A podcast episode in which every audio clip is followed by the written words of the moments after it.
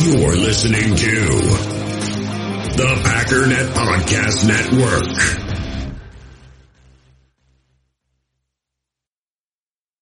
It is time. It is time. They can't beat the Packers. No. Are you crazy?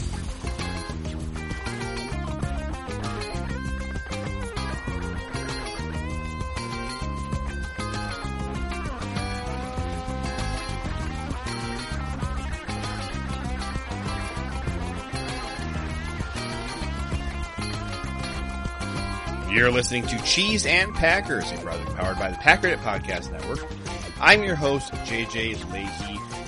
This is a take two on, on the pod because I got ranty in the first one. and I'm probably still going to touch on the topic that made me ranty, which was Romeo Doubs. We're going to try and be a little more organized here and not just start off with a rant.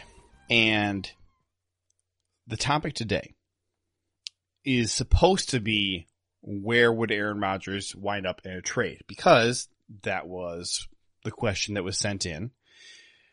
Um, I got some other interesting things that I do want to talk about, but had some listener interest in where's Rodgers going to end up. And to be clear, I'm, I, I have some Packers, uh, burnout, if you will.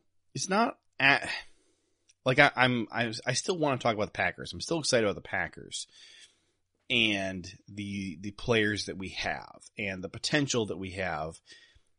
I have some burnout of why are we always going over the same stuff in terms of like every single offseason now we have to deal with the whole what's Aaron going to do and let's just sit around and wait until March or August for Aaron to decide what he's going to do. I'm just tired of that. I'm also tired of let's run it back for the fifth year in a row. Pretty vocally after the 2020 season, I was very publicly opposed to running it back in 2021. I said that was stupid. I said we have to move on from some of these players and I applauded the sort of little mini teardown that we did a year ago. It was like a, a reload year where we are uh, not of our own uh, volition moving on from Davante Adams. He decides he wants to leave. And that forces some changes with the team. And overall, obviously, the team was worse in 2022 I thought that was fine because I didn't think we were a good team in 2021. And I thought, let's go ahead and rip off the band-aid now. Do, you know, have a, have a little bit of a dip year here in 2022, and then we can really bounce back in 2023. And I still think that we are really primed to, to do that if we make the right moves. And I, I'm feeling some burnout because it doesn't feel like we're going to go about this the right way. Now, it's premature. I gotta wait. I do trust Gute. I trust, for the most part, Packers front office. I think that they really mishandled 2021. I think that they, to an extent, I think they mishandled 2022, but also a lot of the things that they did that seemed to not work were sort of like bite the bullet moves and moves that I had been calling for. And I had said at the time, like, hey, you know, this probably results in a not as good of a team in 2022, but then you're in a position that you can be better going forward. And, and so maybe the payoff is now for that. Okay. Okay. But if you're going to bring back Randall Cobb and Robert Tonyan and Marcedes Lewis and try and bring back Allen Lazard. And you're not going to move on from Aaron Jones and you're just going to keep kicking his dead money down the road. Was that good enough in 2022? Obviously not. There's a, there's a parallel that you can make here. 2019, the offense was not good enough and we were frustrated with it. And then we ran it back in 2020 with exactly the same guys, and it was good enough. Now, what happened? Well, we said in the 2020 offseason, hey, look, the, the big problem is that we don't have a number two who can take pressure off of Davante Adams. We also said, hey, there's a problem here in that Aaron Rodgers is not throwing the ball to the wide open guy. The guy who is schemed open, he's just not throwing the ball. He's, he has an aversion to the middle of the field.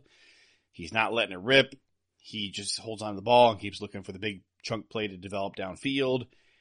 And so in 2020, he starts throwing to the wide open guy who is schemed open, and then everybody collectively is getting the ball spread all around, and that does take the pressure off of Davante Adams, and the offense is explosive in 2020. So, is there something here that we can look at that would conceivably give you a similar boost?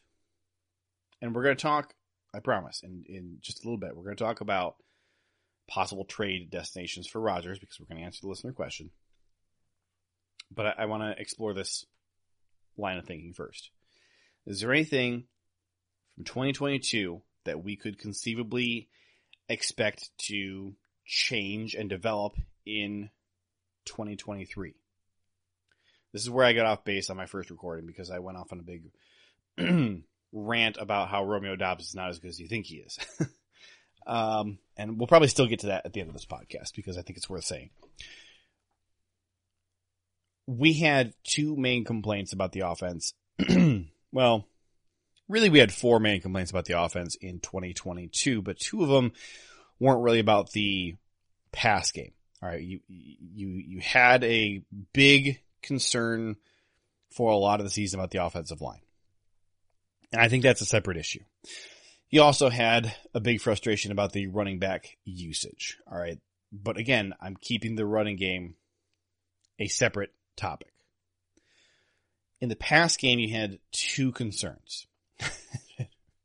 really, there, there's a frustration about every uh, element of the offense. All right, we've hit on offensive line, we've hit on running back.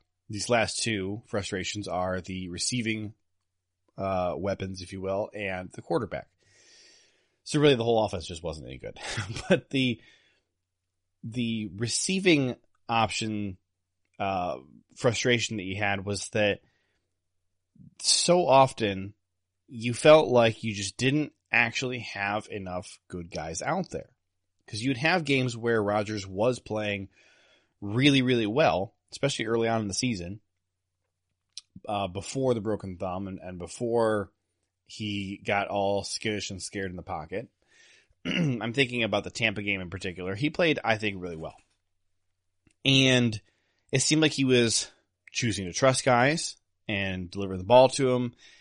And it didn't always pay off. You had guys dropping balls. You had guys not catching clearly catchable balls. And obviously the, the biggest example that comes to mind is that first shot in the Minnesota game to Christian Watson. Like obviously that play was on Christian. It was a perfectly thrown ball. It was right there. It just went right through his hands. And you had a lot of plays like that early on the season where the fault clearly lie, uh, laid with the receiver. And then as Christian Watson really emerged and developed into kind of our number one down the stretch at the end of the season, you felt like we were really close to having enough uh, receiving threats. Christian Watson can stretch the field. He can take the focus of the defense and put it all entirely on him. And that should allow for a guy like Lazard to really feast underneath. Problem is that Lazard really was not playing well. And we all saw that. And some people saw that and said, well, it's just because he's just not a good player. I saw it and said, I, I think that he doesn't want to be here. It looks like his heart is not in it. He's not having fun. I don't think that he and Rodgers are getting along. Seems like he wants to get out of Dodge and Romeo Doubs was absent. And then when he came back, he was spotty and inconsistent and had drops issues. And he had some fumble issues on the season. And Randall Cobb would sometimes be kind of exactly what you needed. And then other times he would just kind of pull a disappearing act. And then you'd ha- you had a week where everything all came together except all of a sudden mysteriously Christian Watson is just not a, a factor at all anymore. And then you had the whole other issue of Aaron not throwing to the open guy. And and why that's still a thing in freaking 2022 I don't know.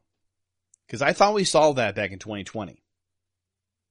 And then 2021 uh is just a weird wonky year where he kind of again is just going back to staring guys down and this happened more and more throughout the season uh, you know, later in the year. But he's just staring guys down and then only throwing to Davante, only throwing to Davante. You got guys wide freaking open. He's only throwing to Davante and he's not even looking at anybody else except for on the plays where he only looks at somebody else and Davante is screaming wide open, but Aaron is just still just staring down the guy that he chose pre-snap to throw to. And then he wins MVP, whatever in 2022, he's doing this all freaking year long. And I like Aaron. And I think that he is talented enough that he should be the best quarterback in the league. Sometimes, sometimes he does this. And he did it for kind of the whole 2022 season. If he's thrown to the wide open guy, I still think we don't have quite enough pieces. Christian Watson and Romeo Doubs, I don't think are enough. And I don't think that Randall Cobb moves the needle for me at all. I think if Allen Lazard comes back and they give him a multi-year contract and pay him uh, to the extent that he actually feels valued, I think that he is a really good wide receiver two or three. I think he really loves comfortably as a wide receiver three. So if you can, if you can smooth over that relationship and actually make him excited about being here, and him being excited about being here includes him being excited about being a wide receiver three. I don't think any of this is likely, but I think he moves the needle for me in a way that Randall Cobb does not. And I think those three guys maybe are enough you got to bring in somebody else, and Aaron also has to throw to a guy when he's open. And if Aaron can't throw to a guy who's open, I don't want him back. Period. I don't. I mean, it, it, it, this should not be a controversial opinion. If we, if we drop a play designed to get a guy open, and then he's the only guy who's open on that play, and you refuse to throw him the ball, I don't want you as my quarterback.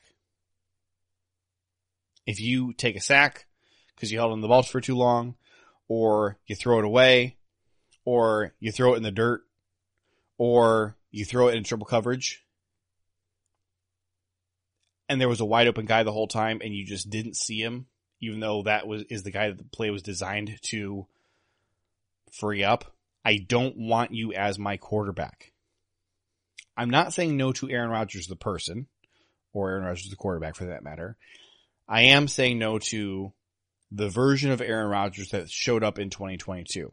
And frankly, I'm saying no to the version of Aaron Rodgers that showed up in 2021. I don't think he should have won MVP that year. He deserved MVP in 2020. He did not deserve it in 2021. Joe Burrow should have won the MVP in 2021. I thought that Aaron had several good games, like three quarters of the way through the season. I thought he ended on a really poor note. I thought he started on a really poor note. And then that the style of play that he was running in 2021 carried over into 2022 and I don't want that back. So if Aaron is going to throw to the wide open guy like he did in 2020, regardless of whether Davante is here, because it's not just a Davante thing, all right? Davante was here in 2019 and he didn't throw to the wide open guy. You had plays where Allen Lazard or Robert Tonyan were screaming across the middle of the field, wide open, nobody on him, and you don't throw him the ball, and you're forcing it into triple coverage to Davante. Quit freaking doing that. And he did that again in 2021. And in 2022, it's like he shut his brain off and yeah, probably some of that had to do with the poor offensive line play. But you know what? The offensive line started playing better. And by the end of the season, I think the offensive line was doing fine. And you still had all these issues with Aaron's game. And you know what? I'm happy to blame the thumb if you want to. But that means that the thumb needs to be healed in 2023 and those problems can't still be here. Okay? So that's where I'm at with the offense. And, and I, I have my frustrations here of I don't want to keep paying these old guys. I don't want to pay Randall Cobb. I don't want to pay, um, I mean, he's not that old, but I, I don't really want Tonyan back. Unless we're going to bring him back, but we are bringing in somebody else to be tight end one. You know, draft Michael Mayer. I would love to draft Michael Mayer. I don't think there's really anybody out there in free agency that you can bring in.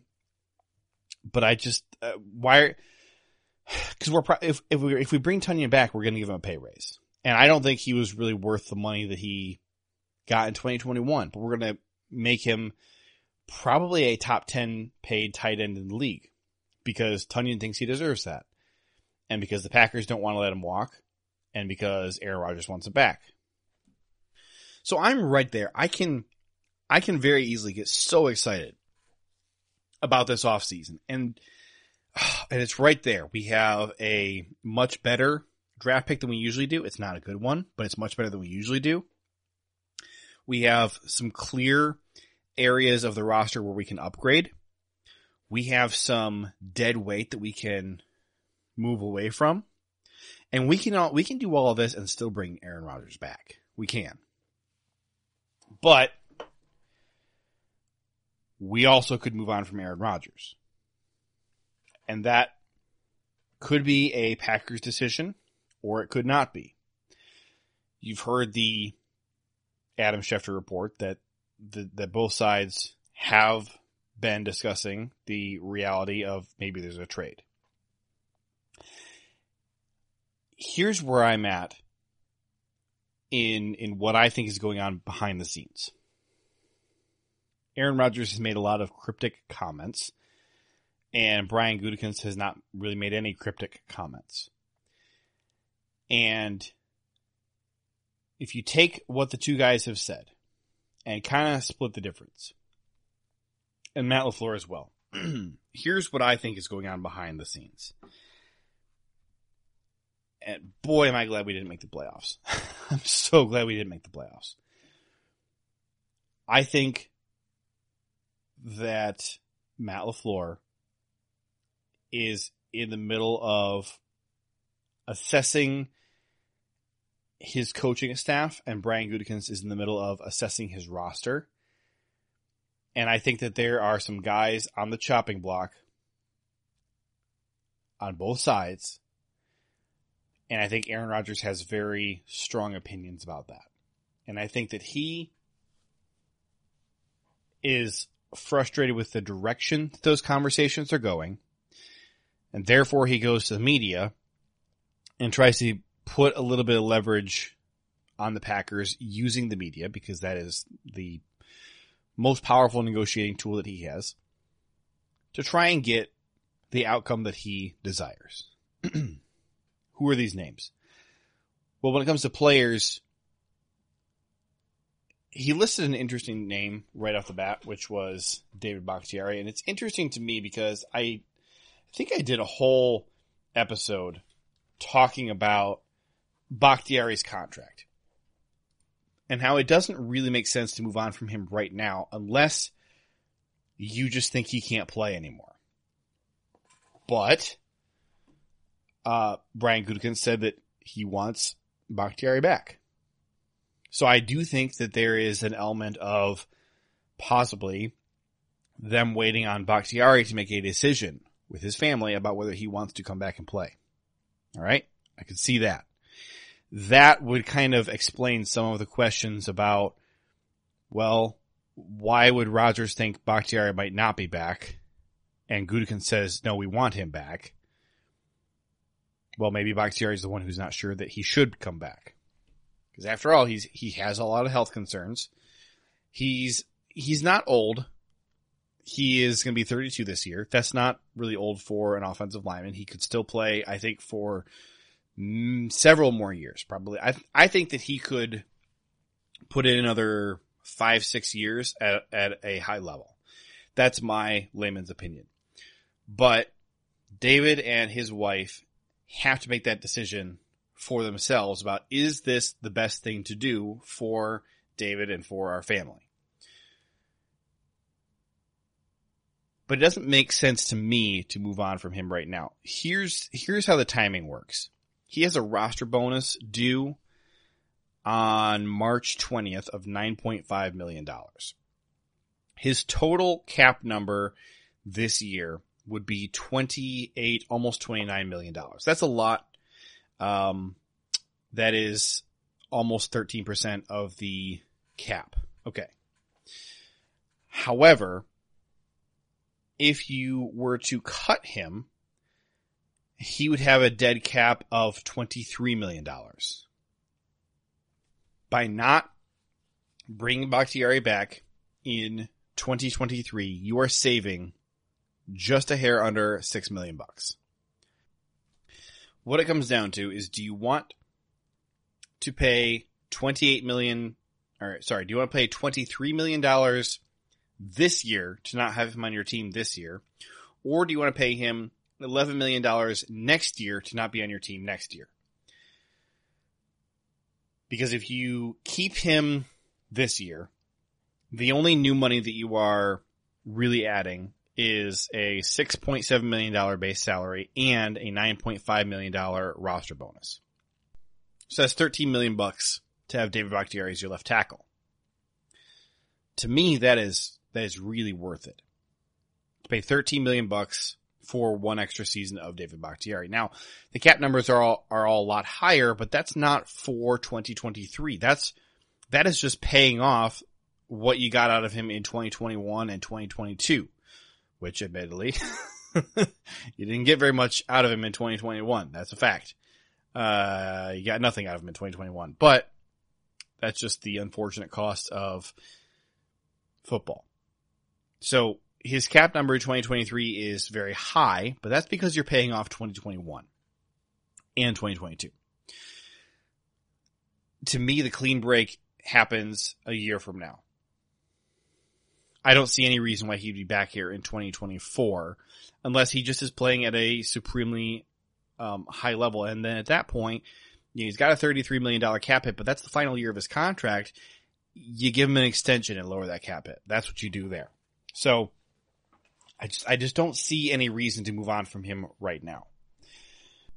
The other guys Aaron wants back, talked about it. Randall Cobb, uh, Bob Tonyan, Marcedes Lewis, Allen Lazard. Now stay with me here. This is interesting. I think David Bakhtiari is a Bakhtiari decision. I think that Marcedes Lewis is a Marcedes Lewis decision. I think the Packers would happily have Marcedes back for one more year. He won't be very expensive, and I think that he's worth what you pay him. I think the Packers like to have him back. He had a good season in 2022. I also think Allen Lazard is an Allen Lazard decision. Because I think the Packers would bring him back, but it wouldn't be for a ton of money. And Allen Lazard is already publicly saying that he basically doesn't want to be here. So Aaron is making this comment about, yeah, I want to be back, but only as long as these five guys are here. And three of them, I think the Packers would bring back and it's just a question of do these guys want to be back? For two of them, it's do they want to keep playing, and for a third one, it's uh, it's it's does he want to play for the Packers? And did did Aaron mention Mason Crosby? He might have. Uh, Crosby again is a guy I think is a Crosby decision. I don't remember if Aaron mentioned him or not though. Yeah, but Aaron is saying a couple things. He's saying I kind of only want to be back here if my buddies are here.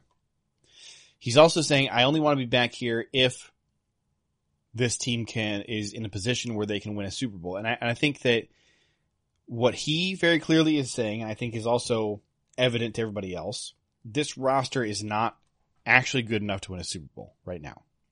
It's probably a couple of pieces away. I think one of those pieces is another established pass catcher. Could that be a rookie? Well, I think the fact that Christian Watson is going to have a whole year under his belt probably enables you to have that new guy be a rookie because then Watson is a little bit more of that established presence. I mean, it's only, he's not that established. He's only year two, but you get where I'm saying, where it's like, all right, we bring in a new guy who we hope can really move the needle for us, but we have a guy who we already kind of know what we have in him. Okay. I think that's a piece. I think as far as the actual roster goes, another pass catching option, whether that's a really good tight end or whether that's a really good receiver, probably moves the needle enough for me to declare them Super Bowl contenders. But then the coaching staff is another matter. And I think this is the other aspect of that equation. I don't think Adam Stenavich had a very good first year. And I, I put a lot of thought into this because I really have liked Steno for a long time. But the biggest things that are on the plate of an offensive coordinator, because Matt LaFleur is the play caller. The biggest things that are on the plate of the offensive coordinator are running the practices, right? Coordinating the development of the whole offense, and more importantly, scouting upcoming opponents. It sure felt like we had enough games this year where we did not know how to attack the opponent. And then the overall offense was sloppy. Way too many penalties. Too much disorganization going on too much shuffling of the offensive line and also delayed shuffling of the offensive line. It's it's like, you know, it's it's hard to thread that needle perfectly where you know, you you hopefully make the right call to begin with about where guys should be. And then you don't move them around too much, but you also don't leave a bad unit out there for too long without making a change, right? It, I mean, sure, that's hard to do. But they didn't do it. They didn't do it right. It took way too long to get five good offensive uh, good offensive linemen on the field. I think, although I would probably bring Adam Stenavich back, I think there are really good reasons not to bring him back. And you have kind of a plethora of options out there to choose from. All right, Nathaniel Hackett is available he seems to do a, a fine job running practices and preparing a game plan for upcoming opponents when he was here. He's available. There's also Mike LaFleur, Matt's little brother. I don't really want Mike here because I think that Matt has a hard enough time firing guys who need, need to be fired. And I do not trust him to fire his little brother. But that's an option. You've got a couple other guys. Greg Roman was just let go by the Ravens and uh, then this next one's going to be pretty unpopular, but I think it's still worth thinking about, and that is Byron Leftwich was fired by the uh, Buccaneers.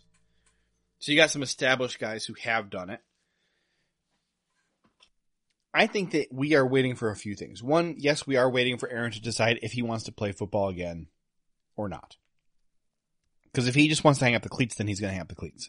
And I think that that's on the table for him. You're also waiting for the Packers to make some decisions about coordinators, coaches, and players.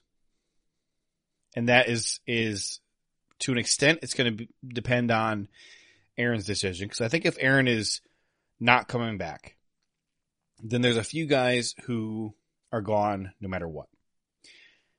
And if Aaron does come back, then there has to be a conversation between Aaron and the front office about, hey, look, we don't want this guy, but you're saying you need to have him. Okay, we'll give you this guy in exchange for we're moving on from this other guy.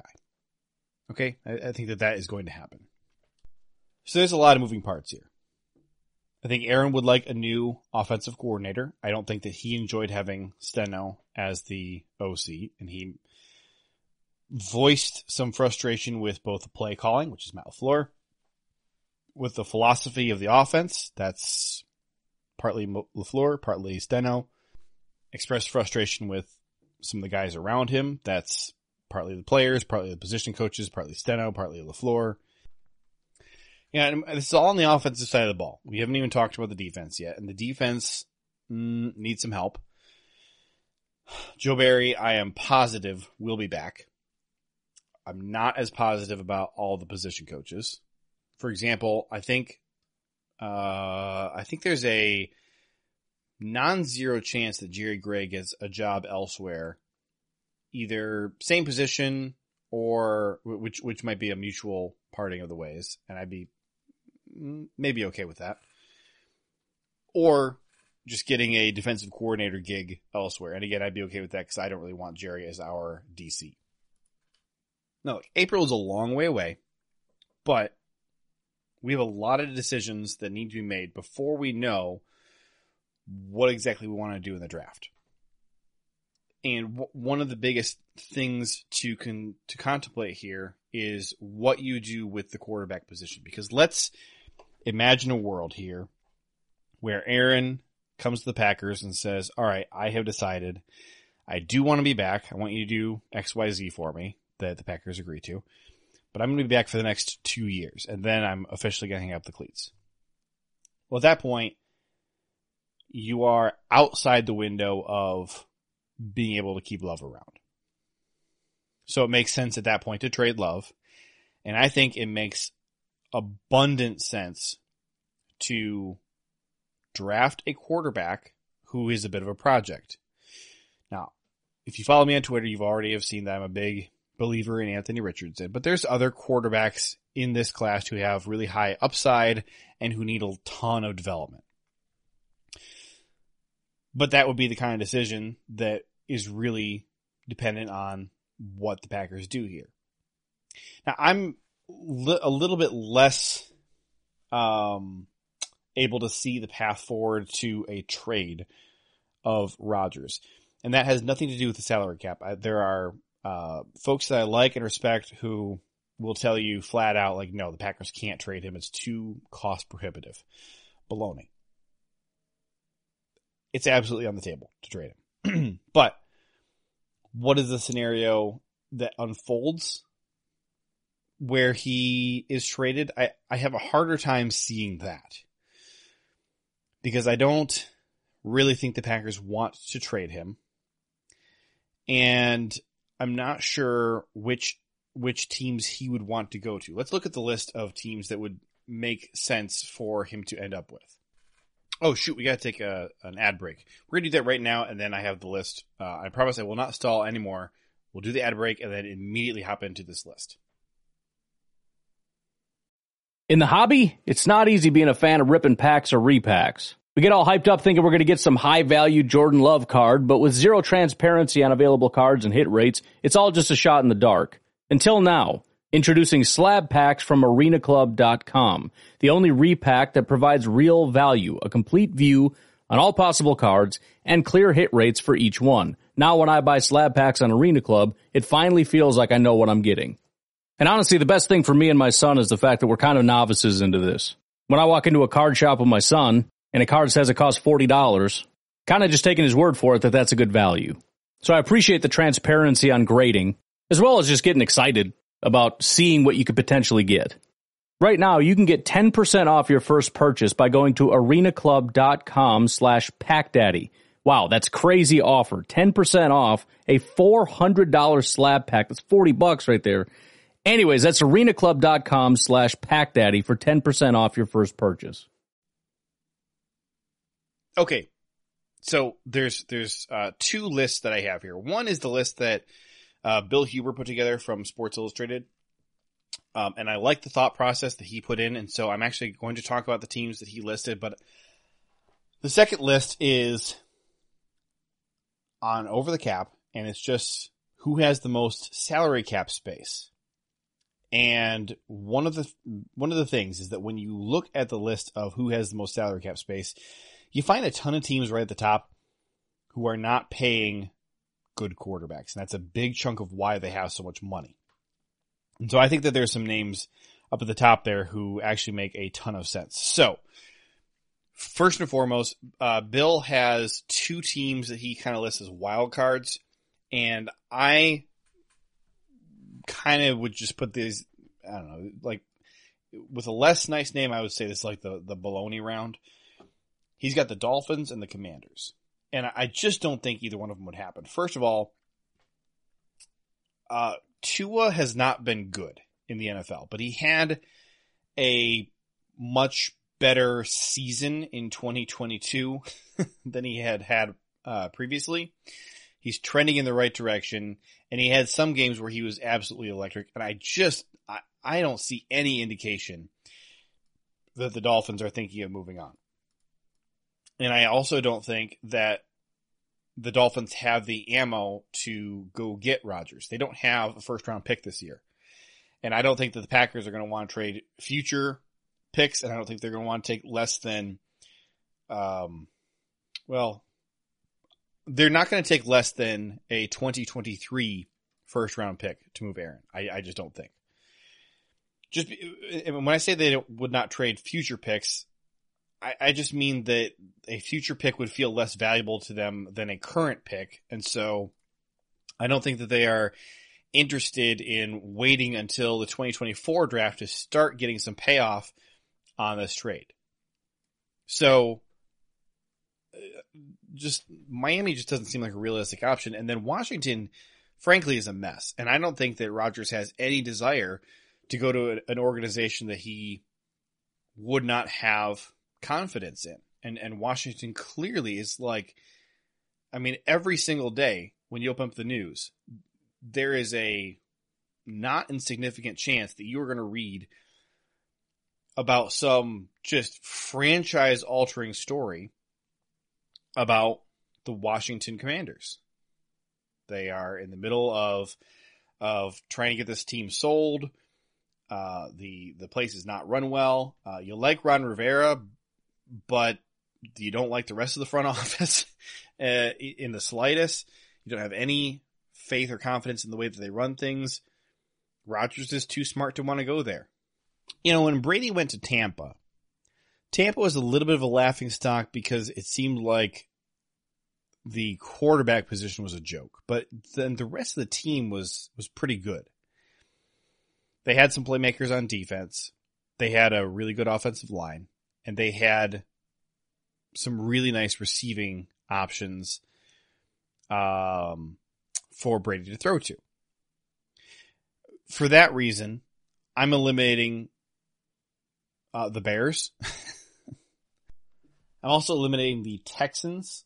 This is a, a, a, an organization that NFL veterans around the league are refusing to go to. I'm also eliminating the Steelers. They have one of the worst offensive lines in football, and their receiving options are not good. You got George Pickens, who you hope will become something.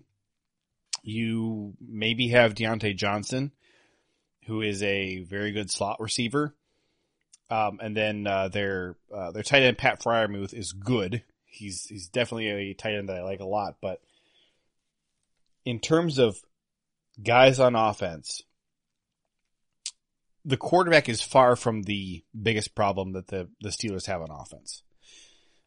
I, I just don't see that happening. They don't have the cap space to go out and build a team offensively while keeping their defense in, in, in shape.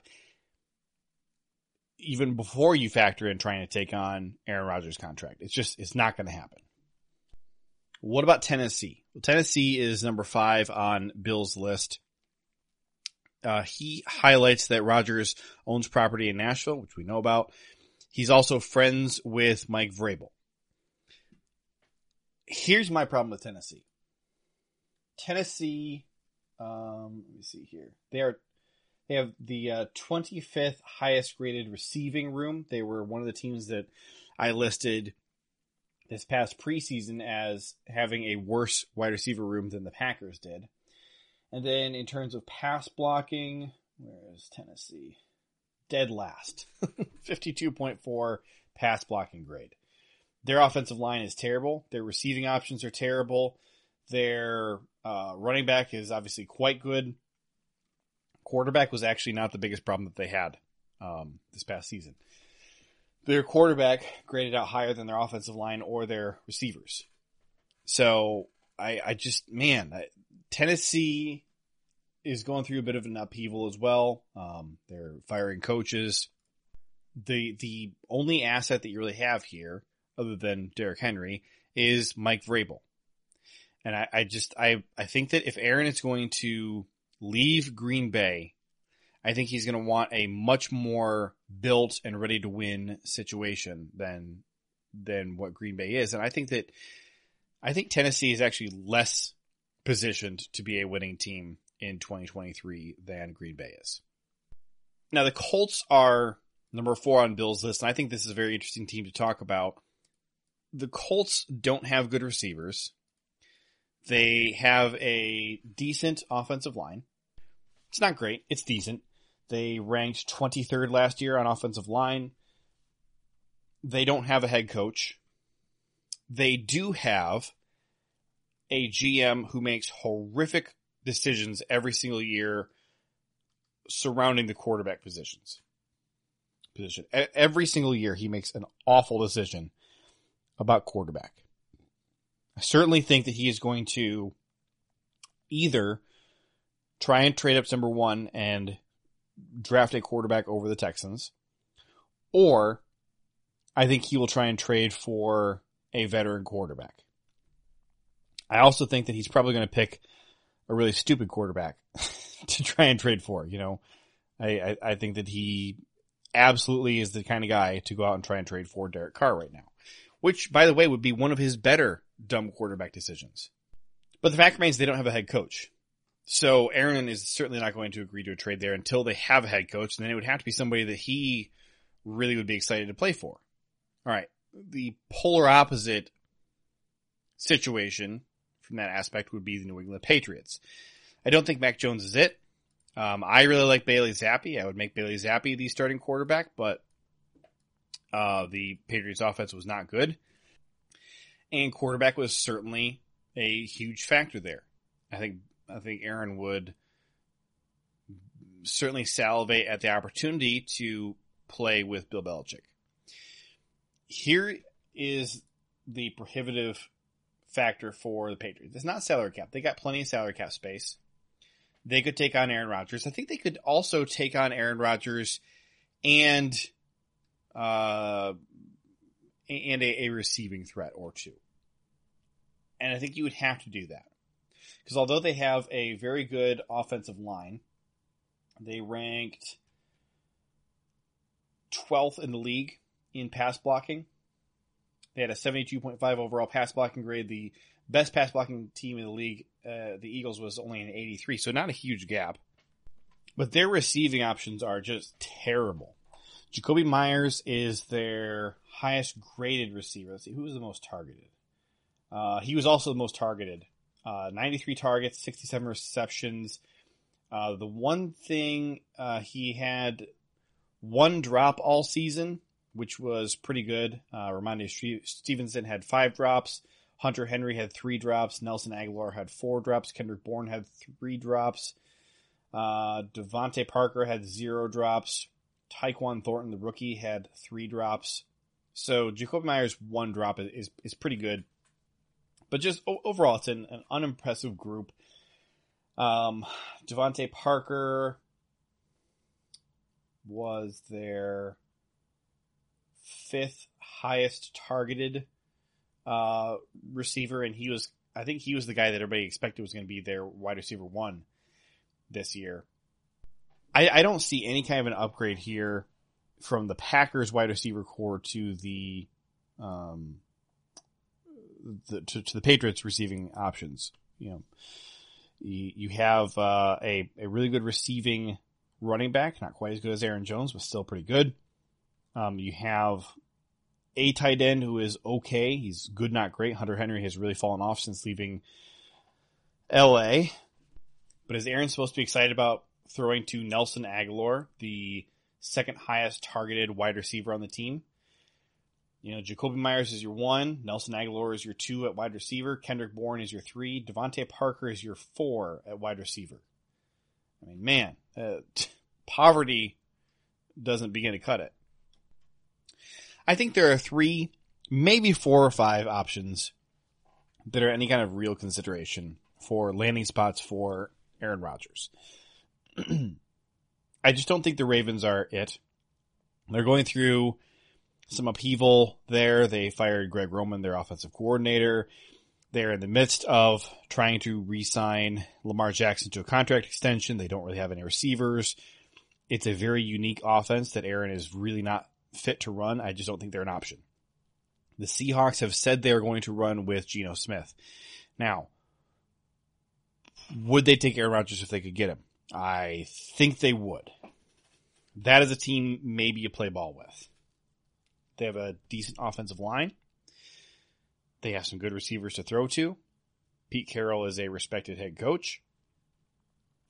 I think that is is a team that would be a good fit, but would the Packers and Seahawks want to do business together? Would Aaron want to go to the Seahawks? The Seahawks are my sleeper pick here, but I don't expect them to be, to be talked about very much. The teams that everybody is going to be talking about the most are the Raiders, reuniting him with Davante. The Jets, they have no quarterback, but they have everything else all set up. I mean, th- this is a team that is, I think, just about built to win, and it just needs a quarterback. You got great receivers, good offensive line, uh, fantastic running back production. Um, Saleh is a guy that I think Rodgers really likes. You got a great defense there. This is certainly the team that makes the most sense. And then you also have the Falcons. The Falcons have the second most uh, effective cap space behind the Bears. The Falcons make so much sense here. They have, if you look on PFF and you sort by highest pass blocking grades. And you also look at who has good receivers, good receiving grades. As you go down the, the list there, there is uh, one spot that kind of shines brightly.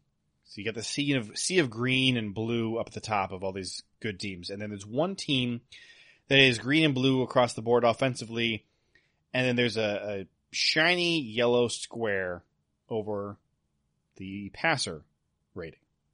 And that is the Falcons.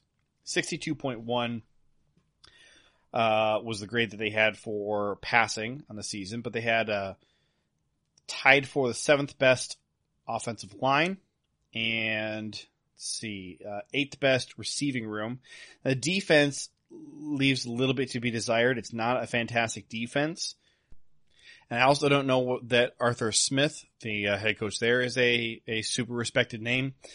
You know, is this a place that Aaron would want to go? But you are throwing to some enticing options. Drake London uh, had a really fantastic season. He had an 83.2 overall grade. Hardly ever drops the ball. He had two drops on 114 targets. That's really, really good. Uh, he did have, let's see, how many fumbles did he have? He had a few fumbles.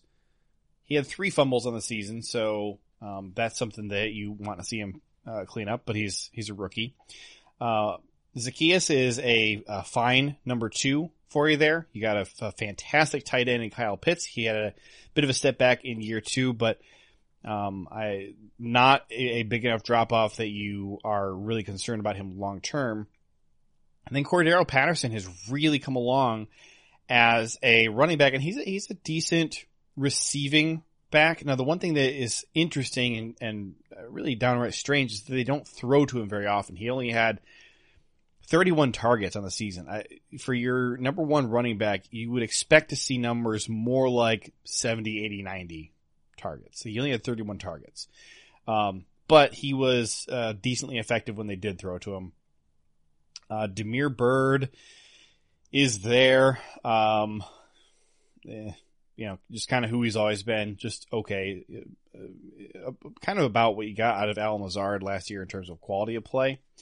Um, one thing that kind of breaks my heart looking at Atlanta's receiving options, you have uh, MyCole Pruitt, who's a tight end I've been banging the table for for a very long time for the Packers you'll get because I just think he would be a fantastic fit.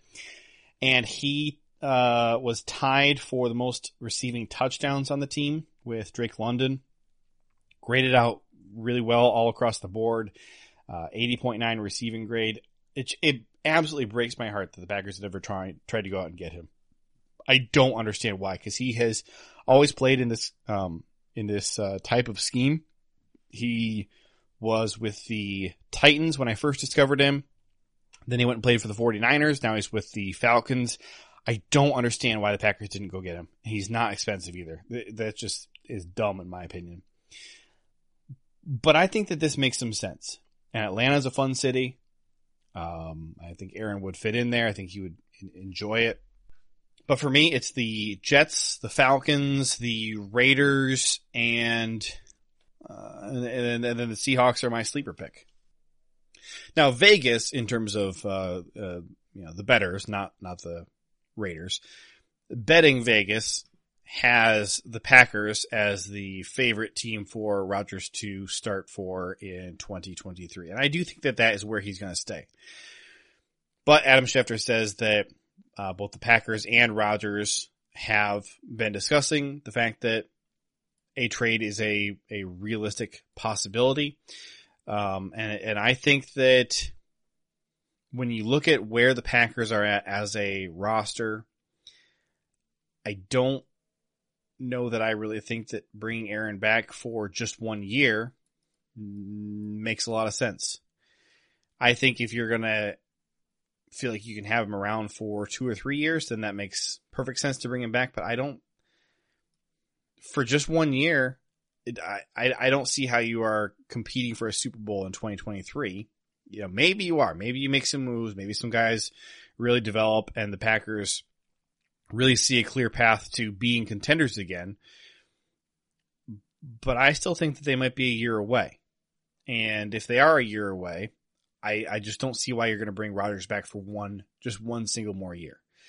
I think you got to have him back for at least two or three years in order for that to make sense. So, anyways, I, I think that that would be an interesting scenario if he does get traded. In terms of compensation, you know, it's got to be enticing for the Packers because they would take on a dead cap hit of 40 million bucks if he's traded before June 1st. If you trade him after June 1st, you could spread that out across two years and have a cap hit of just $15.8 million in 2023. And then you still have a, a, boatload of money in 2024, about uh, 25 million bucks that he'd be accounting for next year. It's it's really not prohibitive, but it's it's painful. I, I think that the Packers would have to get a pretty good haul in exchange. I think there'd have to be at least a first round pick. It sounds like uh, what is being discussed around Rodgers' trade value is that the short shelf life you know, there, there's no guarantee that he's going to play for more than a year or maybe two years. That that diminishes his value a bit. Sounds like the sort of sweet spot is like uh, a first and a second round pick, which is exactly what we got for Davante Adams. So, if that is in fact what it comes down to, the teams who are earliest in the draft would have a significant, uh, significantly higher value there for that trade package. So the Jets are picking at pick 13, uh, in the first round and then 44 in the second round. Both times that is two picks earlier than the Packers' current picks. It would be interesting to head into this draft with pick 13 and 15 in the first round because if you're looking at the uh, the trade value chart, those two picks packaged together get you about halfway between pick number one and pick number two. Of course, pick number one is owned by the Chicago Bears. I don't think you want to give them anything. uh, I don't think you'd want to trade with the Bears to get that number one overall pick. But you could trade with Houston for the number two overall pick.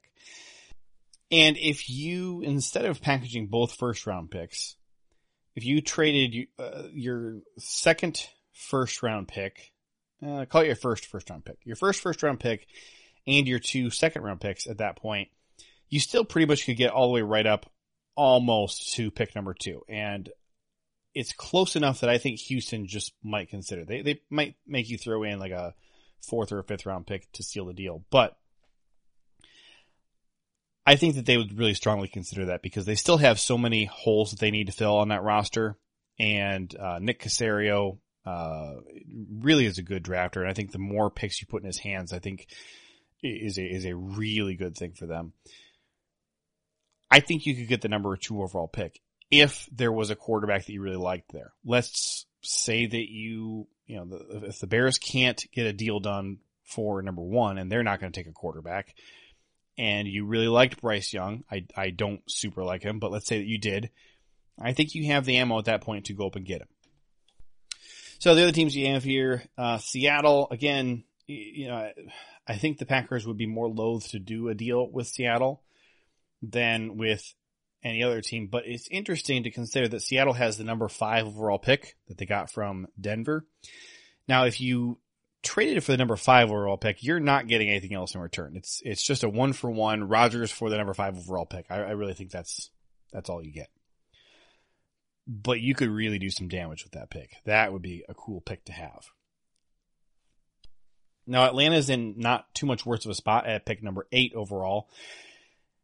And I think with it still being the same conference and and all that, I think that it, with Atlanta, you probably could still demand something in addition to just the number eight overall pick. I don't think you could get a, a second rounder as well. And it looks like where where is their second round pick? Why don't they have a second round pick?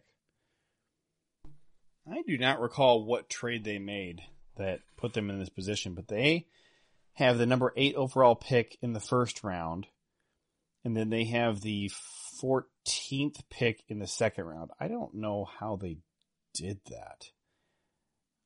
Uh, that's just kind of weird. And then in the third round, they're 1, 2, 3, 4, 5, 6, 7, 8, 9, 10, 11, 12. They're 12th in the third round. How did they? I don't understand this. Nobody else is jumping around like this. It's just the Falcons. Who did they trade with? Yeah, this doesn't make any sense to me at all. I'm looking at their trades. They did trade second round picks, but that was last year. Those picks have already been spent. They they swapped with the Giants, but that's I don't know that it clearly says 2022 second round pick for 2022 second round pick. The heck did they do that affected 2023? I got a bunch of compensatory picks but that doesn't affect anything either. I don't. This is weird.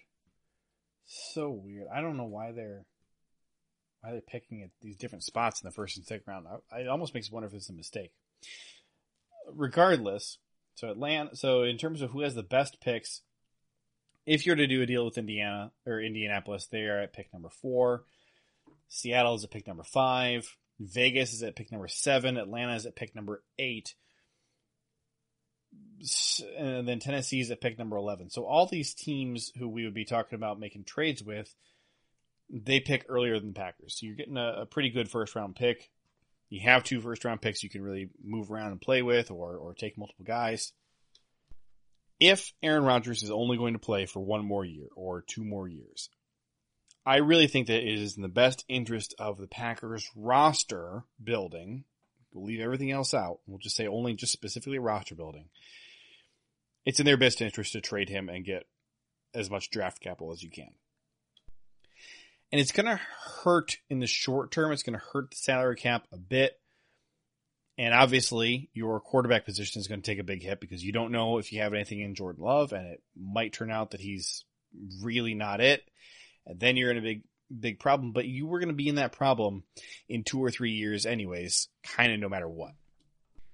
I still think Aaron Rodgers will not be traded. I think that in order of most likely to least likely, think it's most likely he comes back and plays for the Packers in 2023. Then I think it's most likely in second place that he retires this offseason, although I don't think that's happening. In terms of a trade, I, I think it is unlikely that he will get traded, but if he does get traded, I think you're looking at some some pretty generous compensation that you would be excited about to get in return. And you're looking at starting the rebuild one or maybe two years earlier. And no, you're not a Super Bowl contender in 2023. But I just think you have to ask yourself, do you think you're a Super Bowl contender in 2023 with Aaron Rodgers and the current state of the rest of the football team? Your answer may vary depending on who you are. I, I would lean toward no, but it, obviously it's still a possibility anytime you have a guy like Aaron Rodgers on your team. Oh, you know what? I never got back to the uh, Romeo Doubs thing, but I did save my initial rant. So if you're interested in that, I will just put that at the end of this audio file. So you're going to hear the outro music, and anybody who does not care about the Romeo Doubs, dive into the numbers. Uh, you can tune out at that point. But I did do a little bit of a evaluation on was Romeo Doubs actually very good for us in 2022 or not. So uh, that'll come later. All right, that's going to do it for me for today. Uh, you guys have a fantastic day. Uh, don't forget, you can send in questions via Twitter at JJ Lahey, L-A-H-E-Y. I did have some people sending in mock drafts to me. I think probably, uh, barring any kind of news and developments. I'm going to go through some of those next week and just kind of react to the players that you guys are interested in. Might be a good opportunity to uh, dig into some of those guys and, and, talk about the strengths and weaknesses of each of these players. So that could be a fun thing to do. Uh, let me know if that's something you want to hear. Um, and if not, then send in some other topics that you would like to hear me talk about. And if you don't have Twitter, you also could just send a text to my Google Voice number, 231-714-4195, or leave a voicemail there and I would play it on the show for you. Uh, all right, we get out of here. You guys have a fantastic day. Talk to you guys next week here on the Packernet Podcast Network.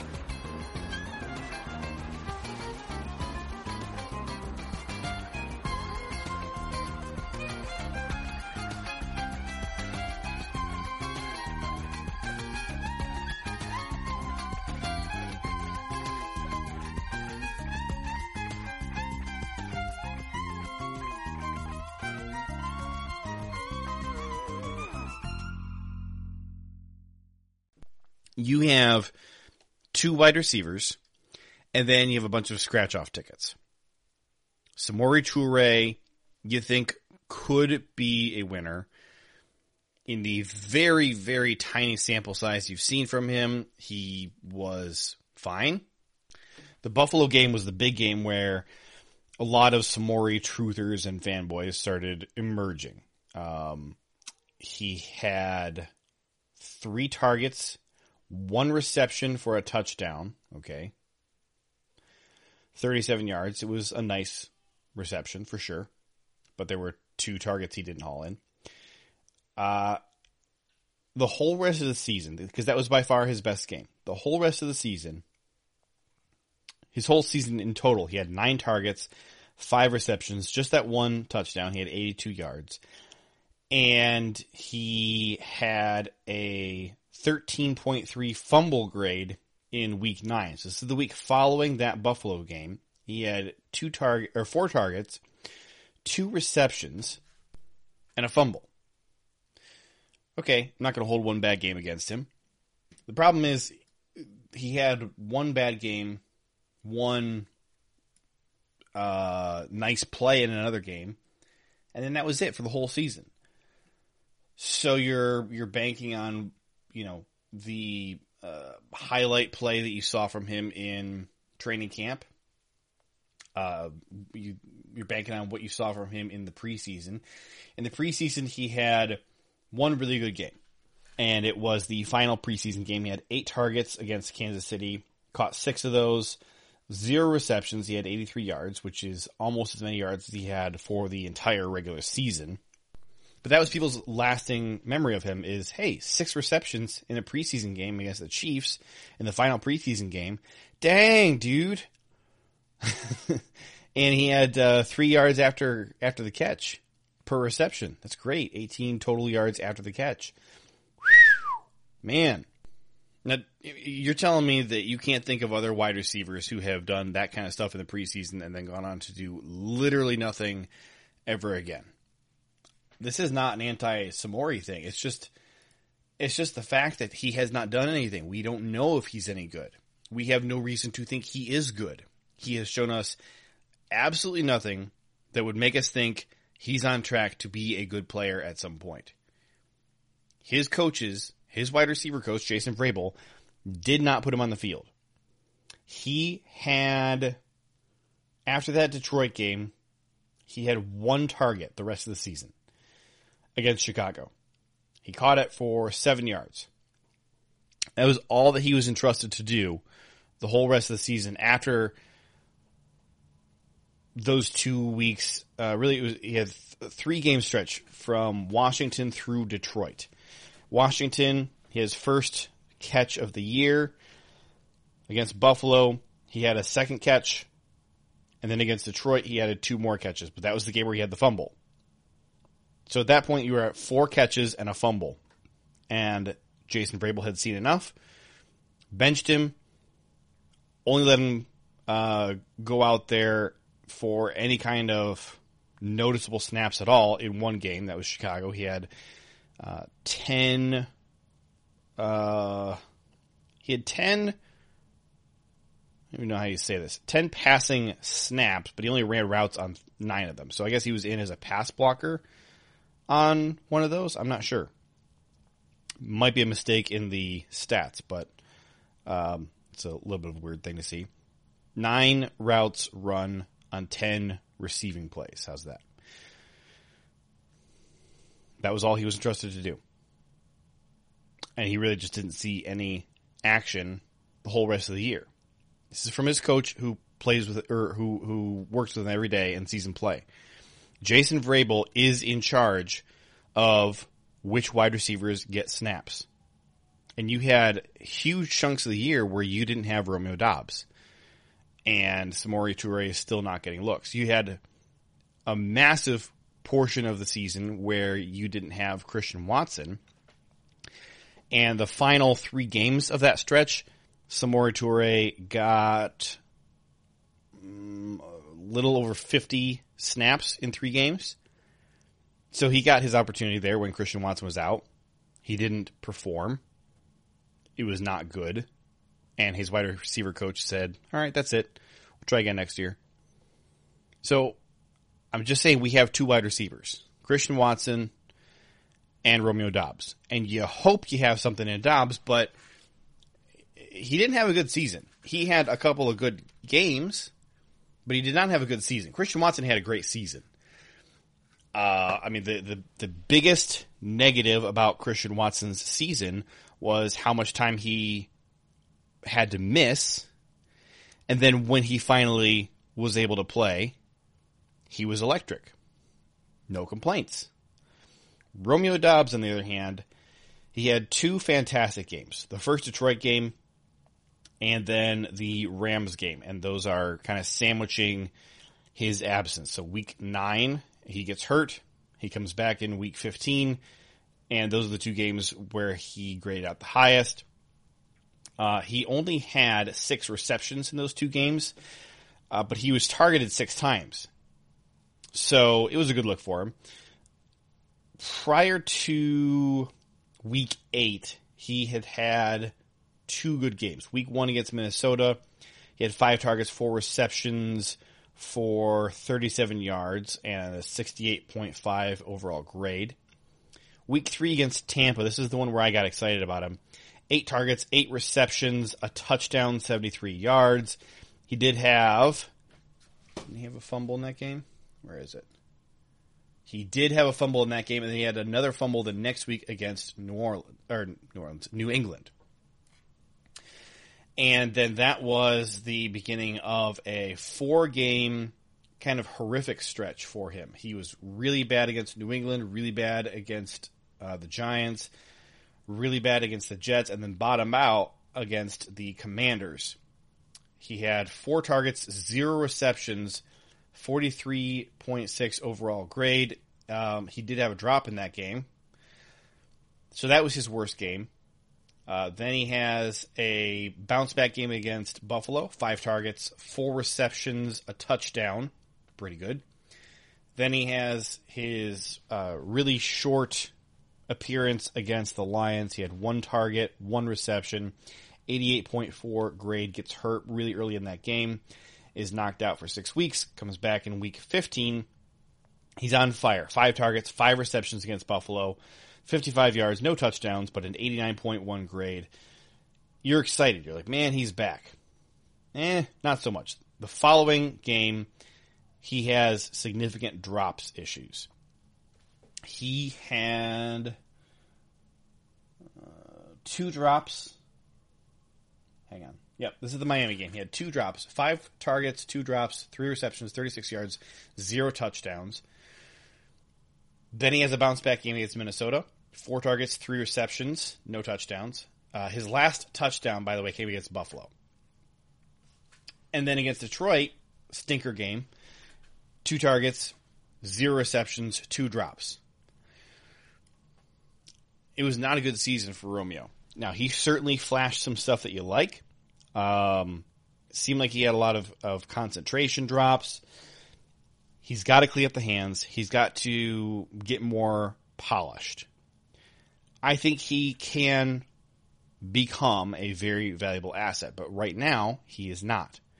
Right now it's Christian Watson and then whatever you hope Romeo Doubs can turn into, and that's it. You have a, a bunch of scratch off tickets. You got Toure, Bo Melton, and Jeff Cotton. And then Rodgers is publicly advocating to bring Lazard back. Lazard, who said, you know, uh, expletive, expletive.